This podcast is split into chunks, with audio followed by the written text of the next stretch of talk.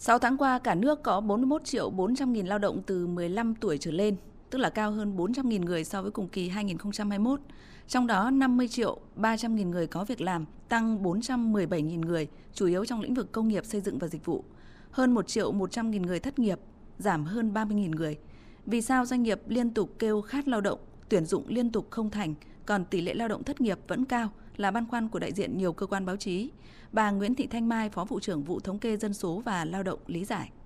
Theo định nghĩa quốc tế mà chúng tôi công bố ở đây là chỉ tiêu thiếu việc làm theo giờ. Những người làm việc dưới 35 giờ trong một tuần và có mong muốn và sẵn sàng làm thêm việc là thiếu việc làm.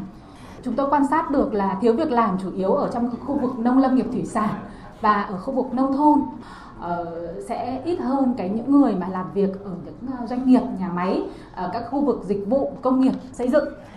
Tỷ lệ thiếu việc làm so với cả cái tình trạng mà doanh nghiệp đang khát lao động nó chỉ đánh giá ở về mặt số giờ làm việc. Đối tượng mà thiếu việc làm ở đây không phải là những lao động ở trong doanh nghiệp mà những lao động ở trong khu vực nông lâm nghiệp thủy sản trên toàn bộ nền kinh tế thì cái bài toán đặt ra không phải là bổ sung giờ làm việc cho người lao động mà giải quyết cái việc là chuyển dịch cơ cấu lao động từ khu vực nông lâm nghiệp thủy sản sang khu vực công nghiệp xây dựng dịch vụ thì à, cái tình trạng này sẽ được giải quyết tốt hơn. Với lực lượng lao động và cơ cấu lao động như vậy, thu nhập bình quân tháng của người lao động 6 tháng qua tương đương 6 triệu 500 nghìn đồng, tương ứng tăng 326 nghìn đồng so với cùng kỳ trước.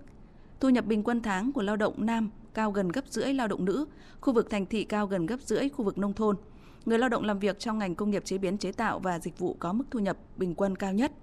Thu nhập của người lao động các tỉnh thành phố Hồ Chí Minh, Bình Dương đạt mức cao nhất nước do tiến trình phục hồi kinh tế nhanh so với cùng kỳ trước và cơ cấu lao động ở hai tỉnh thành phố này chủ yếu tập trung ở các lĩnh vực công nghiệp dịch vụ, luôn là khu vực kinh tế phát triển nhất.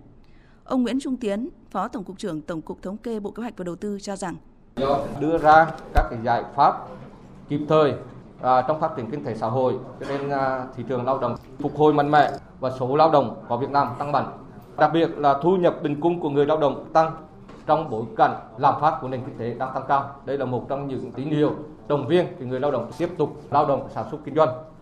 À, để thị trường lao động quý 3 cũng như năm 2022 có các kết quả tích cực hơn thì tổng cục thống kê thì khuyến nghị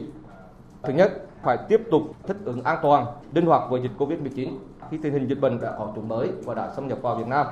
Cần sẵn sàng các kịch bản đối phó. Khuyến nghị thứ hai phải ổn định được kinh tế vĩ mô, chủ động, linh hoạt đồng bộ các công cụ, chính sách tiền tệ nhằm kiểm soát lạm phát,